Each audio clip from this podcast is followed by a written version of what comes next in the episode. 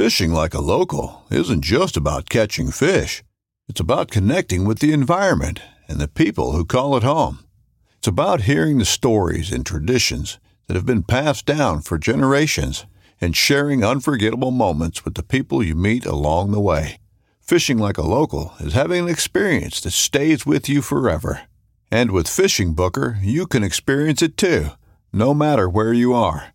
Discover your next adventure on FishingBooker. This upcoming concert season will be all about the boots, and Tecovas is your stop for the best in Western style. Tecovas has seasonal and limited edition offerings this spring and summer, including men's and women's boots, apparel, hats, bags, and more. All Tecovas boots are made by hand in a time honored tradition with timeless styles that are always on trend. And Tecovas has first wear comfort with little to no break in period. It's hard to find this level of comfort paired with this level of style.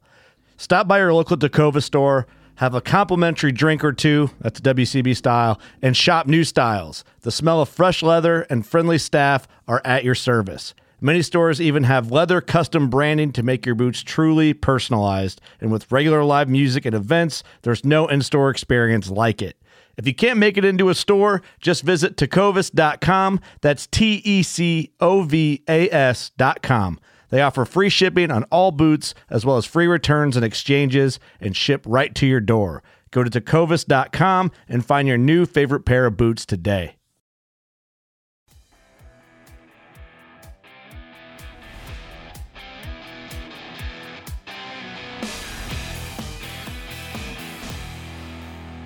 Welcome to How To Tuesday this week. This is our final week of our permit series. We had Nick Labady on, on the, in the beginning. I did the one on the spin. And today we're going to talk only about fly fishing for permit. We have Captain Brandon Cyr, fourth generation conch and awesome Key West guide.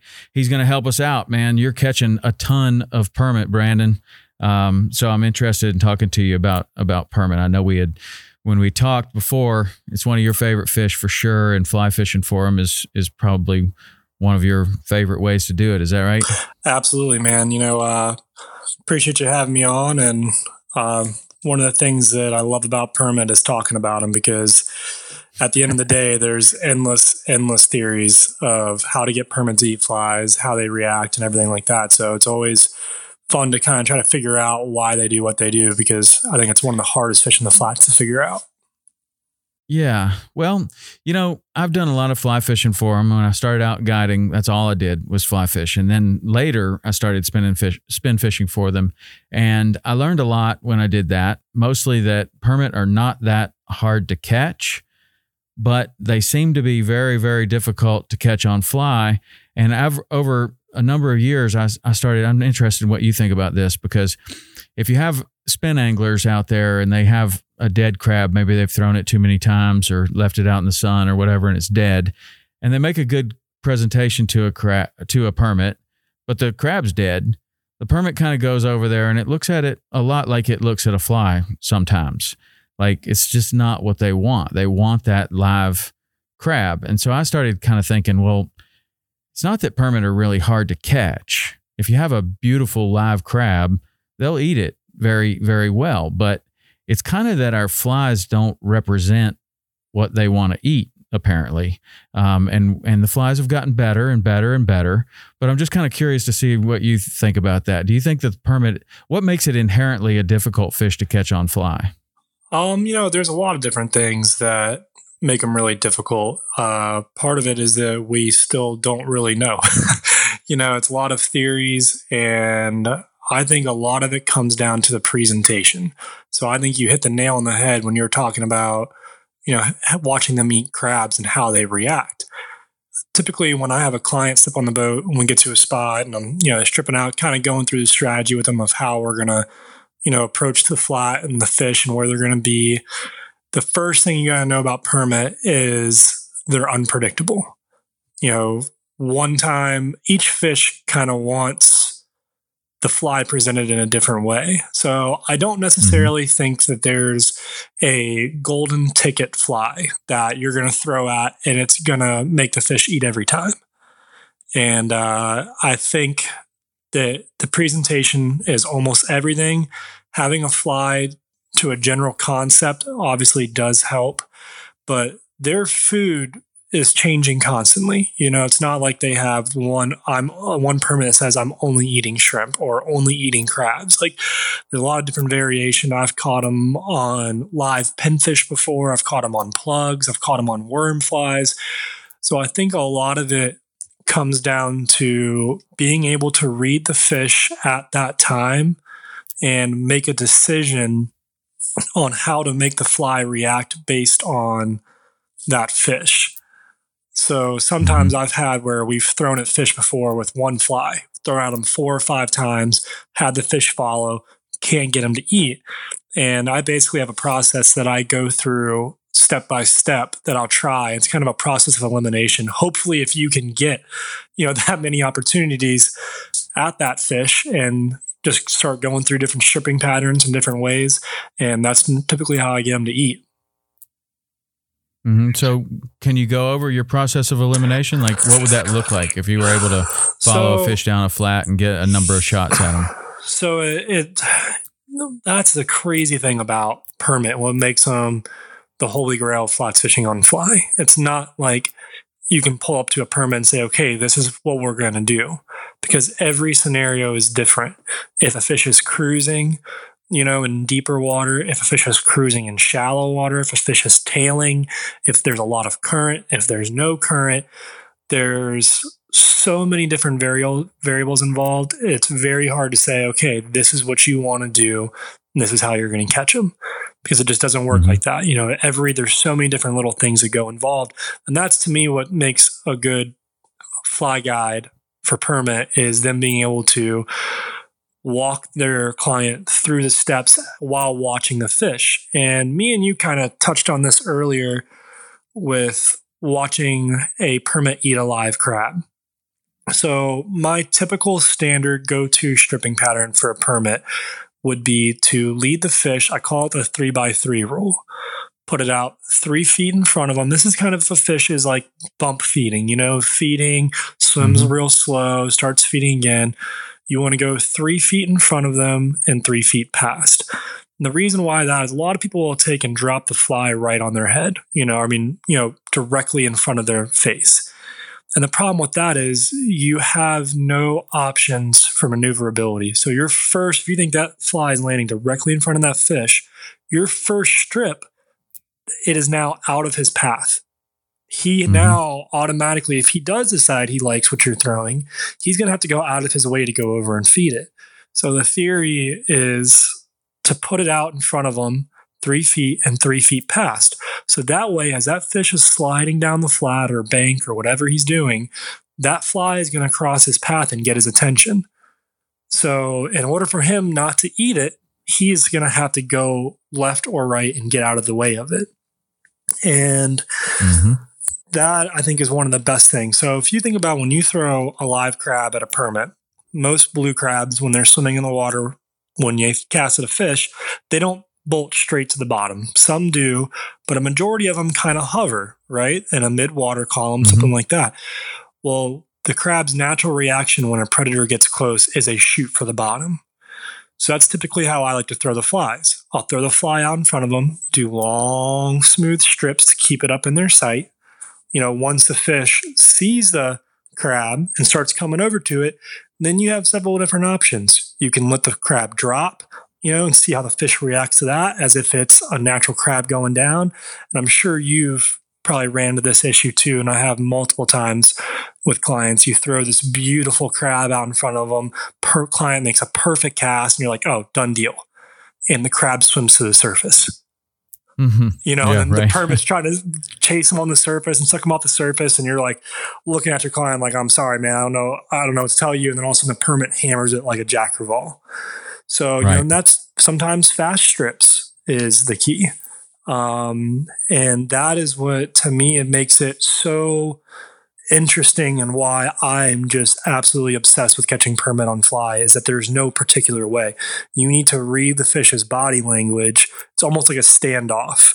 You know, you're waiting for mm-hmm. them to make a move, and then there's a you know different process that you can go through to try to figure out what he likes what he's reacting positively to and you know there are those times where you put the crab out in front of him and if he sees it and he does a hard bolt that's typically when you know it's time to change the fly you know because different right. flats have different bottom structure so could, they could be eating live crabs shrimp mantis shrimp you know i mean just who knows what they're feeding on but typically, if they're not going to eat your fly and it's just because of the presentation, the fish will come over, look at it. And that's like my favorite picture of all time of permit is uh, George Martinez drew that permit where it's mm-hmm. got this giant single eyes, his whole face. And that's basically how I feel yeah. every permit looks at every fly. And yeah. uh, you know, if the fish comes up and turns off right away, then you know, and just keeps swimming but stays calm, then he didn't like the presentation. But uh, there's definitely sometimes you throw flies at him and you think you just put the black plague in the water. You know, they're going right. away from you as fast as they possibly can. Right, but you know that rarely happens with a with a live crab, exactly. which is interesting.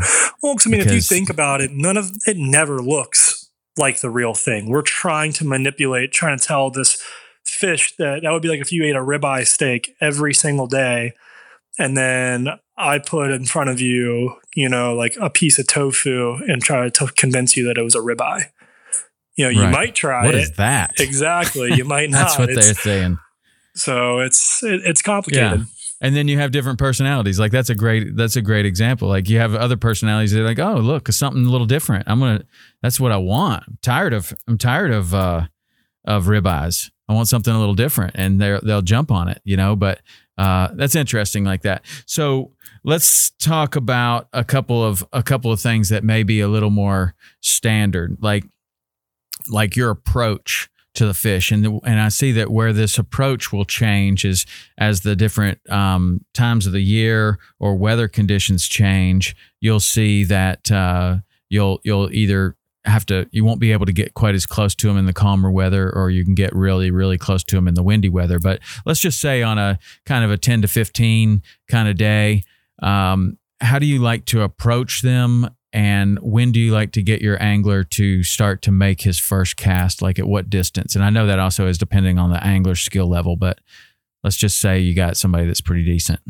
So i mean it's like you said it's all variable due to the wind current everything like that. But uh, if you have a fish so there's three different ways. I mean let's just go through a couple. So say if the fish is up super shallow and tailing the best case scenario is if you if a fish is so shallow you can see him tailing frequently, have somebody get out of the boat.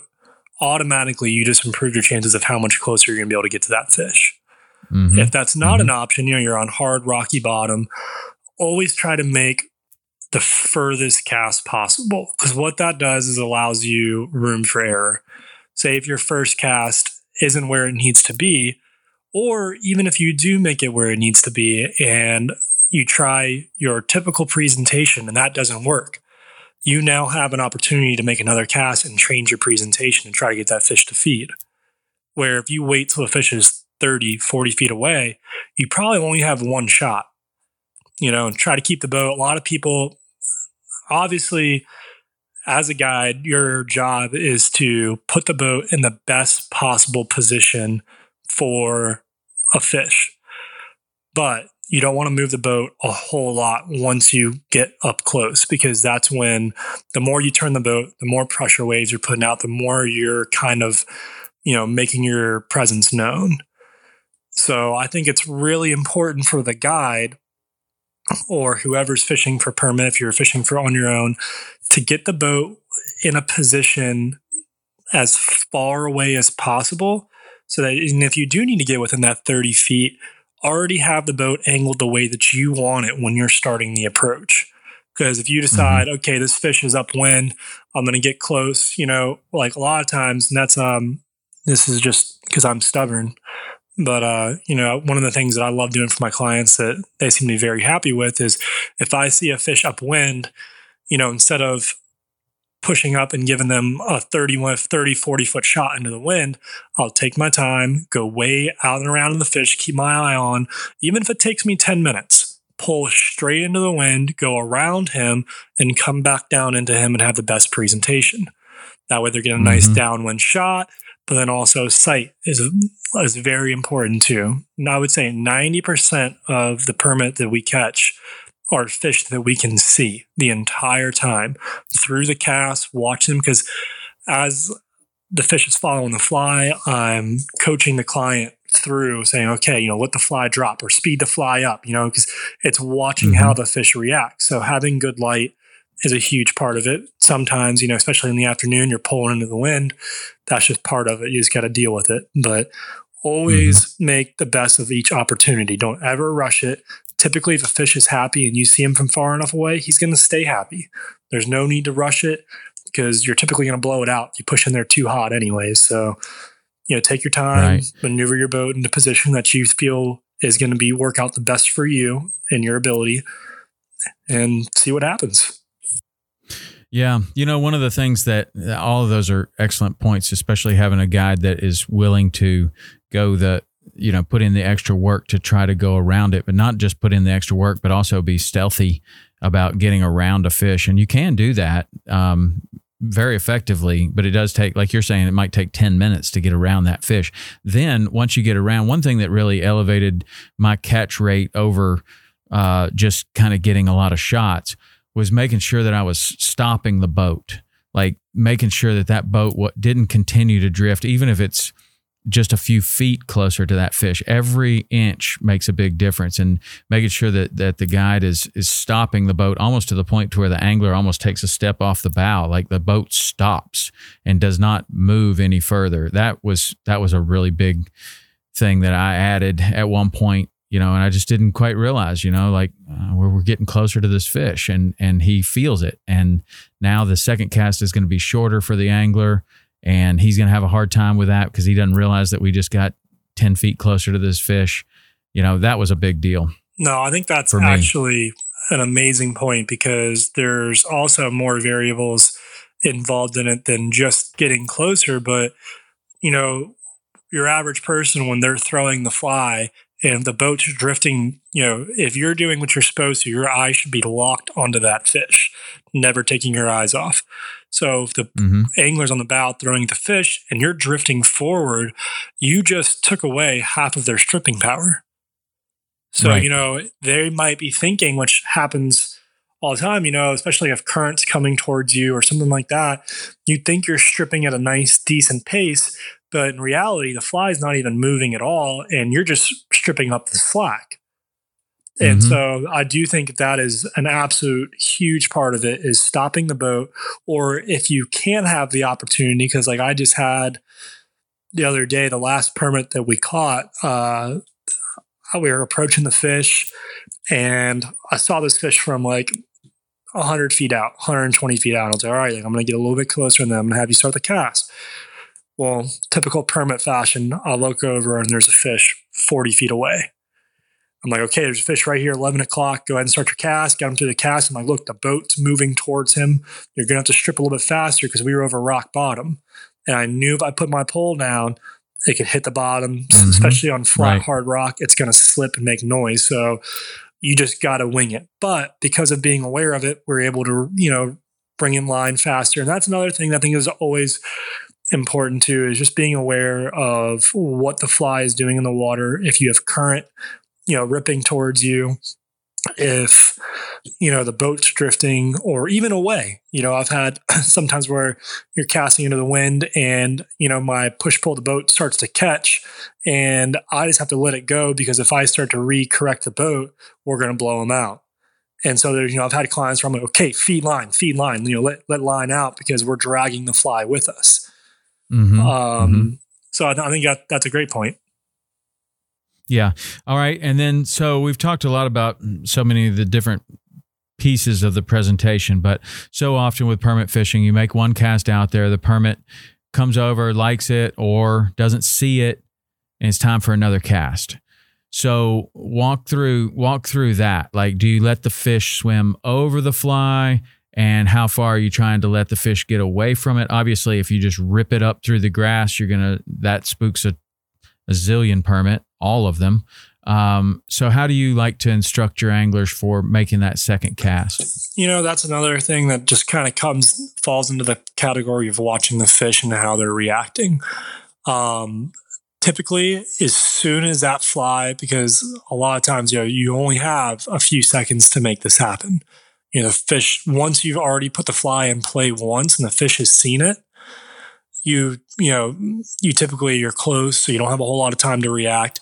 So as soon as the fly's out of play, you know, which uh, you know, so I'll have the client do like one nice long, almost like you're tarpon fishing, one long, slow, steady strip until I think it's out of his vision. And as soon as it's it's out of his vision, say, okay, pick up. And when you're close to a fish like that, that is when doing it in the least amount of hauls as, as, as possible is the best. And so that's what I think it's important to do pick up a lot of line, you know, and as much as you can 40, 50 feet if you need to, pick it up and shoot it in one haul. So, you know, doing like mm-hmm. a Belgian style, you know, down underneath cast with shooting over the top. I think that is probably like your best method for that. But uh typically, you know, you don't want a lot of correction. You know, because if you wait till the fish gets swims too far off, you're now having to do two to four hauls to get you know change direction get the fly line more line out to where it needs to be. Where typically if it's you know as soon as he swims past it or you know you strip it out of his view pick it up put it right back in his face in the next one you know just keep doing that until something happens. Got it. The first thing and that, then sorry go ahead.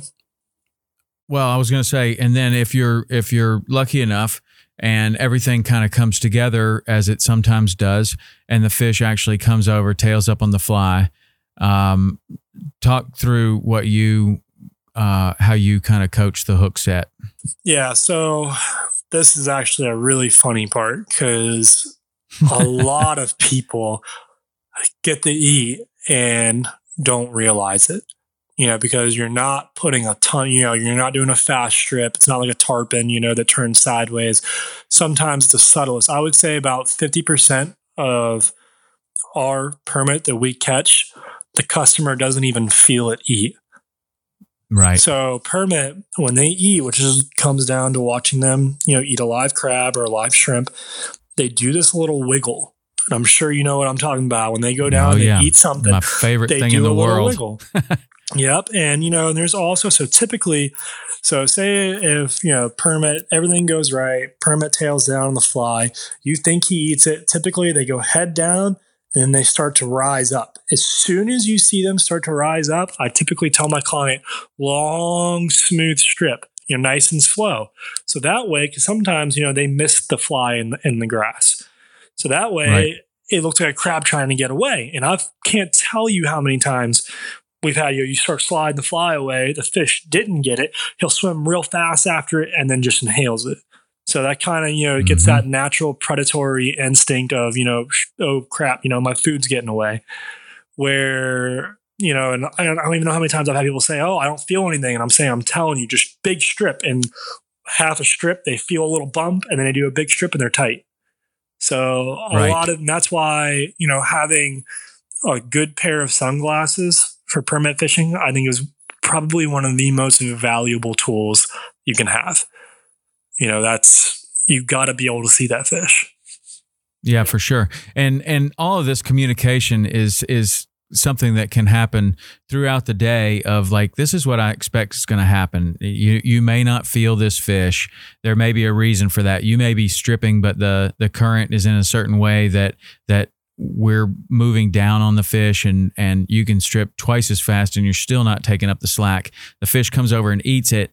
Even a long strip is not going to be enough at that point. And there's been many times where I just told the people, just rip into them, just, you know, just backcast almost because I know that there's six or seven feet of slack in the line because we're, we're coming, we're, as much as I'm trying to stop the boat, you can only like over a hard bottom or whatever, you know, you can't touch the bottom because um, you're going to make noise and it's going to be over. So you you know that there's a lot of slack in that line, and sometimes you just I've just said just rip into them and and they come tight, you know, because the fish did eat it, just like you're talking about. You see it eat it, but even a long slow strip is not gonna not gonna pull that amount of slack out. But I always would just talk to people, kind of like these are the things that I think are going to happen, maybe. And I, I, might say this. no, I, I think that is a big part of it. Like I said, like that's for me in the guiding whole guiding aspect is that's one of the most important parts is communication because it's it's a team effort, you know, and that uh if they know what to expect when it happens, you know, most time people are like, oh man, all right, that's exactly what I imagined you were talking about it as, you know, and that kind of helps. It's almost like if you were going to go on an elk hunt you know, and the guy is going to coach you through and say, okay, so here's what's going to happen. We're going to get up here. You know, I'm going to stand behind this tree. When we hear one bugle, I'm going to call them into you. They typically come down this ridge. The more information that you can have from your guide, the better it's going to be for you. One hands down, mm-hmm. 100%. percent I mean, it's just knowledge is power, you know, and there's so many variables in permit fishing. The more that you can cut out, the better off you're going to be. Right. Now, what about um, the first run and coming tight on a fish like that on a, you know, like say for instance, you you slide that fly away from him, he aggressively comes down and eats it, and now the person is tight to them. The temptation is to rip back on the line, uh, almost like tarpon fishing, but you're fishing twelve pound test or less, and so how do you how do you coach that? So typically, I tell people all the time. So you got to remember that permit have these beautiful soft rubber lips. You know, once you prick them, you know, and you get a tiny little hook set, I can't tell you how many clients I've had that have literally let go of the line. You know, if they have a tangle in their fly line, they're trying to get the tangle out, or I've had to pull straight at fish before because we had a big ball of line that's trying to go through the guides and I have to pull after them and give them slack from the fish so it doesn't break off. Typically, once they're stuck, they're stuck. You know, I mean, obviously things happen. It could be in a bad part of their mouth and it could pull out, but you want to treat it just like you would treat a bonefish. The I always try to keep like once a client hooks a fish, it's like okay, breathe. The worst part is over. You know that that you you've accomplished the hardest possible part. Once because typically once you get them to the reel, 80% of the time you're going to land them. You know, so Right. just be gentle. You know, you did the hard part. Now's the time to sit back and relax and enjoy it. You know, just keep a slight pressure, get them to the reel at the best of your ability. And typically, what I try to do as soon as they hook them, I start pulling backwards as fast as I can to get that slack out because you want them on the reel. That's less things they can get tangled on. It's not going to get wrapped around the reel. And it's just less chance of somebody holding on too tight and breaking the fish off. But you don't Mhm. need a hard hook Mhm. set. It's basically a slow. I mean, you can almost if the fish tails down on it. You can. All, I've had people trout set get away with it, which you don't want to do. So, anybody out there, do not trout set with permit. But think of it as a slow strip. You feel the pressure. Do like a half strip, and you know, come as soon as you start feeling it come tight, you can raise your rod tip a little bit, and you're typically good. You know, nice soft mouths. Once it gets to the drag on the reel, it's going to bury that hook a little bit more what it needs to be, and enjoy the rest of it. Yeah, I love it. Okay, so um, what's your go-to rod reel line leader setup? So I typically every rod I get asked this a lot from clients, and in my opinion, there's not one rod out there that I would say this is your golden ticket because everybody has different casting abilities. You know, I personally like super fast action rods. So I use the Hardy Zephyrus, which is a super fast action rod. Um, it can pick up a lot of line. Obviously, one pieces are to me the best. A lot of people don't have that option though because you know they're not guides and they have to travel with their rods. Um, When it comes down to lines, uh, I'm a firm. What about weight though? What Weight? do you do? You, I like Yeah, nine, rod nine to ten, nine to ten Okay. foot. I mean, uh, nine to ten weight. You know, and if it's super calm, go down to an eight weight. But uh, Hmm. you know, typically uh, I like throwing nines or tens. And one thing that I prefer to do, which was taught to me by somebody else, is throwing a heavy tarpon taper. Mhm. And the reason for that is you can now turn over a longer leader and you're going to get that line out there in shorter, fewer cast. the most thing pe- that people spook out permit while casting is doing more hauls than are necessary. So if you have a very weak tapered line, you have to do extra hauls to get it out. Or if you have a heavy tarpon taper, you're shooting a lot of line in little amount of hauls. So typically, I like to have, you know, my leader at the minimum that I would ever throw at a permit would be 12 feet. And depending on my angler's ability to be able to turn over a long leader and casting, all the way up to 18 feet. It's hmm. completely different from angler to angler and wind, you know, variables. Obviously, if it's blowing 25, I'm not going to have you throw an 18 foot leader. Mm-hmm. What's your What's your thought on um, clear lines? You know, I've caught a few permit on clear lines. I think for tarpon, that is one of the most valuable tools that you can use. But in the scenario that you're in deeper water, you you know deeper than tailing depth you throw at this fish now right and you've let the fly drop typically you can see the fly when you're stripping and you're keeping up in the mid water column so now that fish comes over and you're letting the fly drop you don't know where the fly is in relation to the fish when it's clear right. line.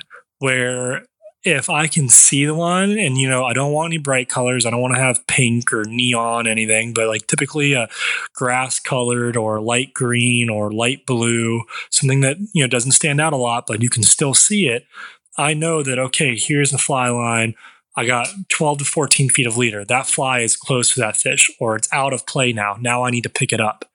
And so uh, mm-hmm. the disadvantage of having the clear line for permit specifically is that when we were talking about earlier, like that fish, when to pick it up when it's out of play, you don't really know if it's in play or not still.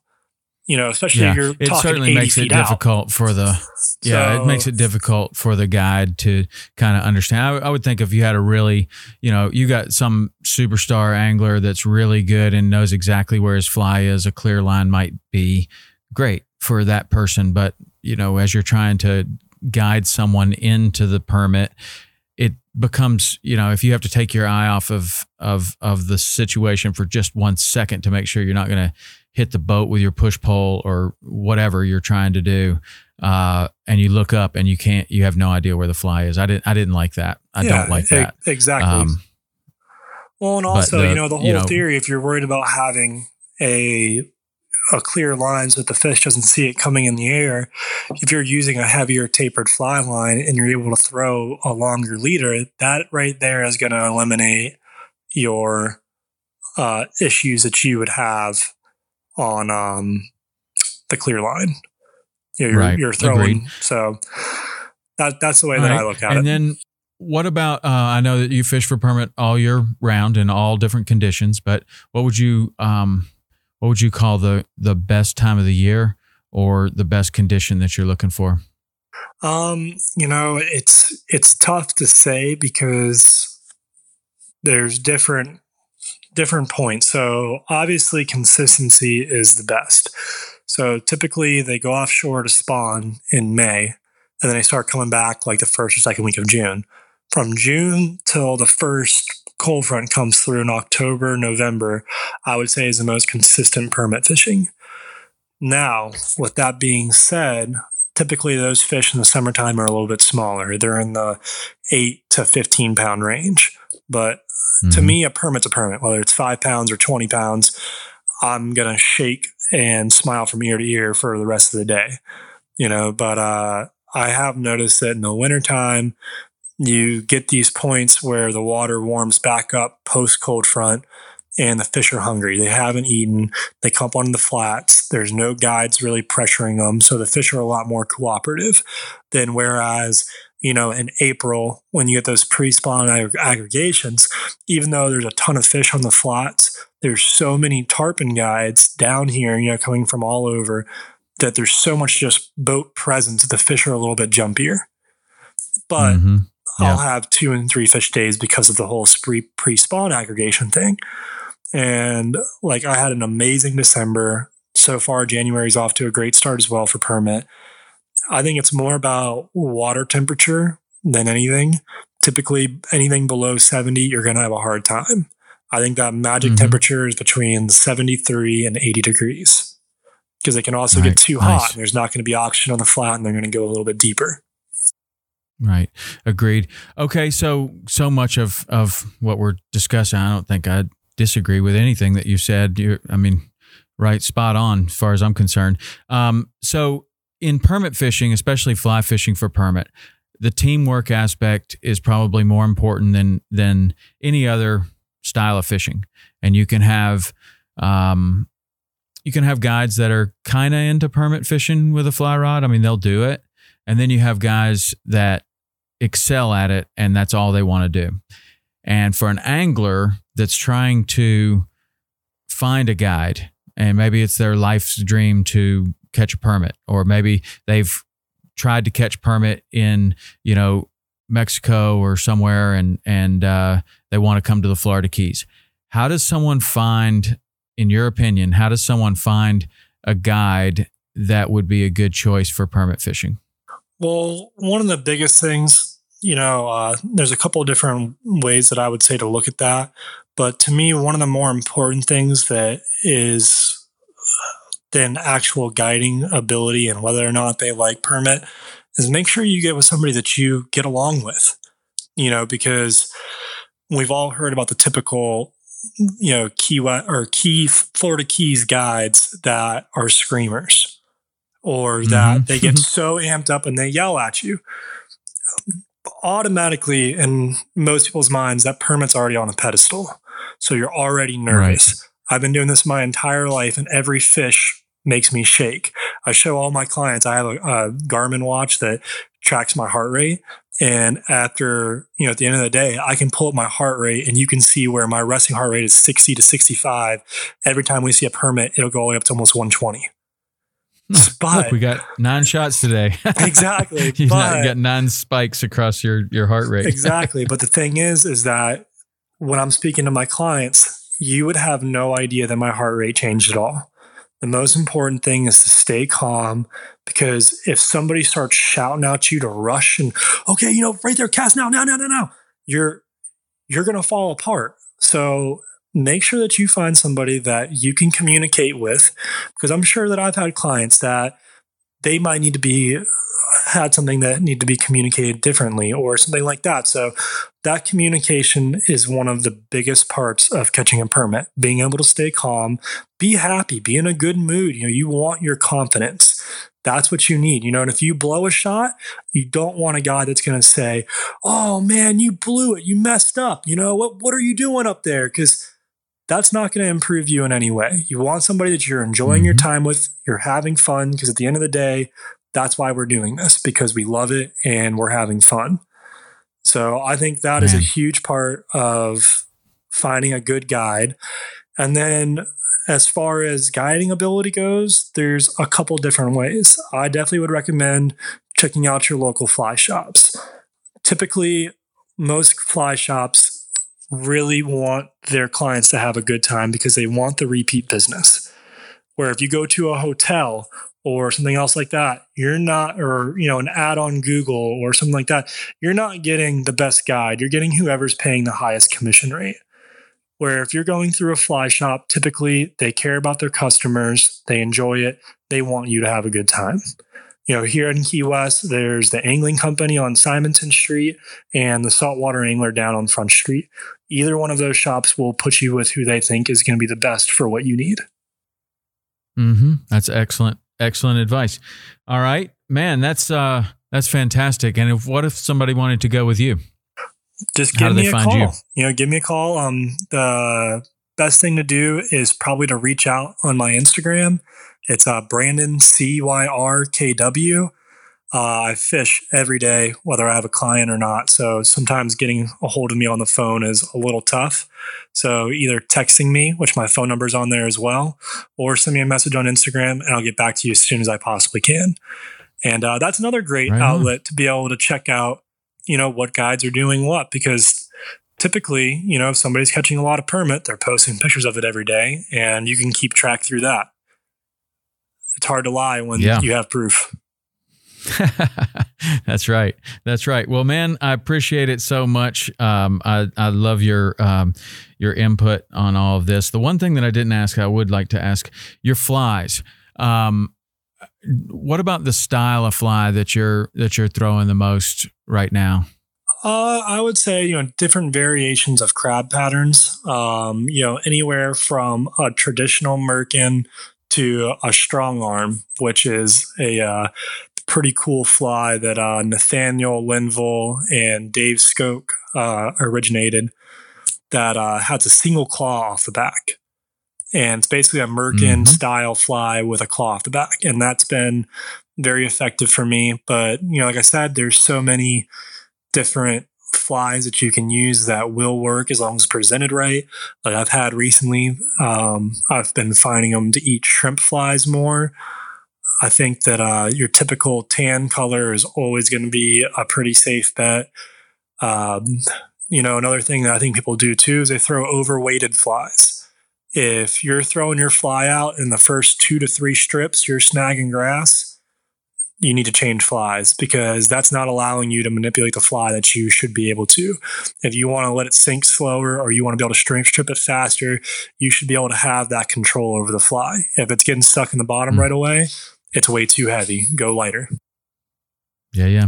Good advice, man. Good advice. All right, Brandon. Well, thanks so much. I hope that uh, people get a lot out of this. I'm sure that they will. And uh, if you want to, if you want to go fishing with Brandon, give him a call. And that concludes our three part series on permit.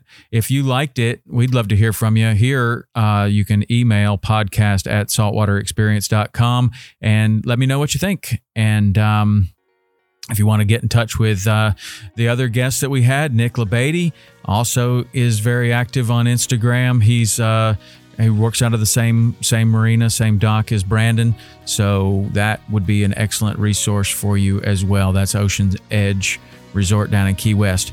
Okay, Brandon, thanks, man. I'll see you on the dock soon, and thank you. Appreciate it, buddy. Thank you for having me.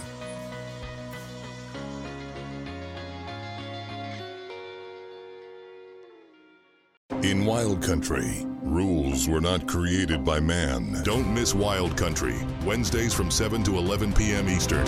Presented by Primos. Speak the language. Waypoint TV, the destination for outdoor entertainment.